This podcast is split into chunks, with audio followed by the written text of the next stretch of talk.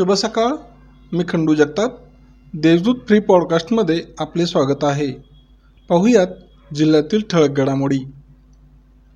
ग्रामीण पोलिसांनी केलेल्या अवैध मद्य वाहतूक कारवाई प्रकरणाची जिल्हा अधिकारी कार्यालय येथे स्थापन करण्यात आलेल्या संयुक्त कृती समितीने दखल घेतली आहे. समितीच्या सूचनेनुसार राज्य उत्पादन शुल्कचे आयुक्तांनी कारवाईचे आदेश दिले आहेत. त्यानुसार जिल्ह्यातील संशयित वाईन शॉपची तपासणी मुंबई येथील राज्य उत्पादन शुल्कच्या विभागाने सुरू केली आहे. यामध्ये दोषी आढळलेल्या चौदा वाईन शॉप सील करण्यात आले असल्याची माहिती सूत्रांनी दिली.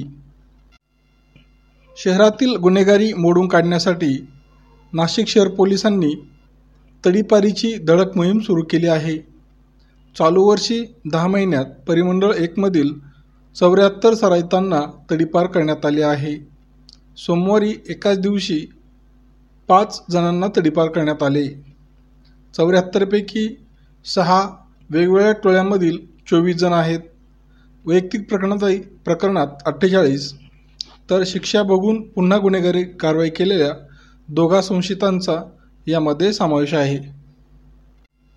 सोशल मीडियातून जिल्ह्यात कर्फ्यू लागल्याच्या अफवेचा परिणाम कांदा बाजारावर झाला आहे. लासलगाव येथे कर्फ्यू लागण्याच्या भीतीतून शेतकऱ्यांनी मोठ्या प्रमाणावर बाजार समितीमध्ये धाव घेतली. कांदा विक्रीसाठी एकच गर्दी झाल्याने व आवक वाढल्यामुळे कांद्याचे भाव सहाशे पन्नास ते सातशे पन्नास रुपयांनी घसरल्याचे चित्र होते. शहरातील उपनगर पोलीस ठाण्याच्या हद्दीत रात्री साडेबाराच्या सुमारास मोटरसायकलवर आलेल्या टवाळखोरांनी परिसरात दहशत पसरवत अकरा चारचाकी वाहनांची तोडफोड केली.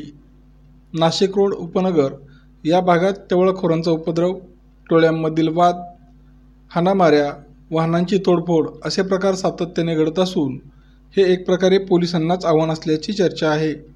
टवाळखोरांवर तातडीने कारवाई करण्याची मागणी नागरिकांकडून होत आहे.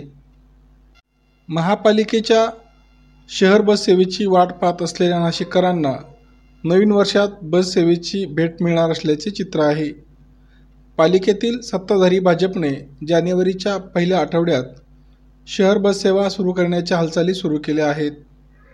या माध्यमातून शहरात सी एन जीवर चालणाऱ्या दोनशे व डिझेलवर चालणाऱ्या पन्नास अशा अडीचशे बसेस सुरू करण्यासाठी एजन्सी नेमण्यास स्थायी समितीने मान्यता दिली आहे. आता वळूयात करोनाच्या बातमीकडे. शहर तसेच जिल्ह्यात करोनाचा प्रादुर्भाव पुन्हा एकदा वाढीस लागला आहे. नव्याने दाखल होणाऱ्या संशयिताचा आकडा दुपटीने वाढला आहे. तसेच पॉझिटिव्ह रुग्णांचाही आकडा वाढत चालला आहे. मागील चोवीस तासात तीनशे पंचवीस रुग्णांचे अहवाल पॉझिटिव्ह आले आहेत. तर नव्याने दाखल होणाऱ्या संशयिताचा आकडा दीड हजार हजाराच्या पुढे आहे. यामुळे जिल्ह्यात करोना पॉझिटिव्ह रुग्णांचा आकडा नव्याण्णव हजाराजवळ पोचला आहे. या होत्या आत्तापर्यंतच्या ठळक घडामोडी. अधिक सविस्तर माहितीसाठी वाचत रहा दैनिक देशदूत. तसेच देशदूत डॉट कॉम या संकेतस्थळाला सबस्क्राईब करा. नमस्कार.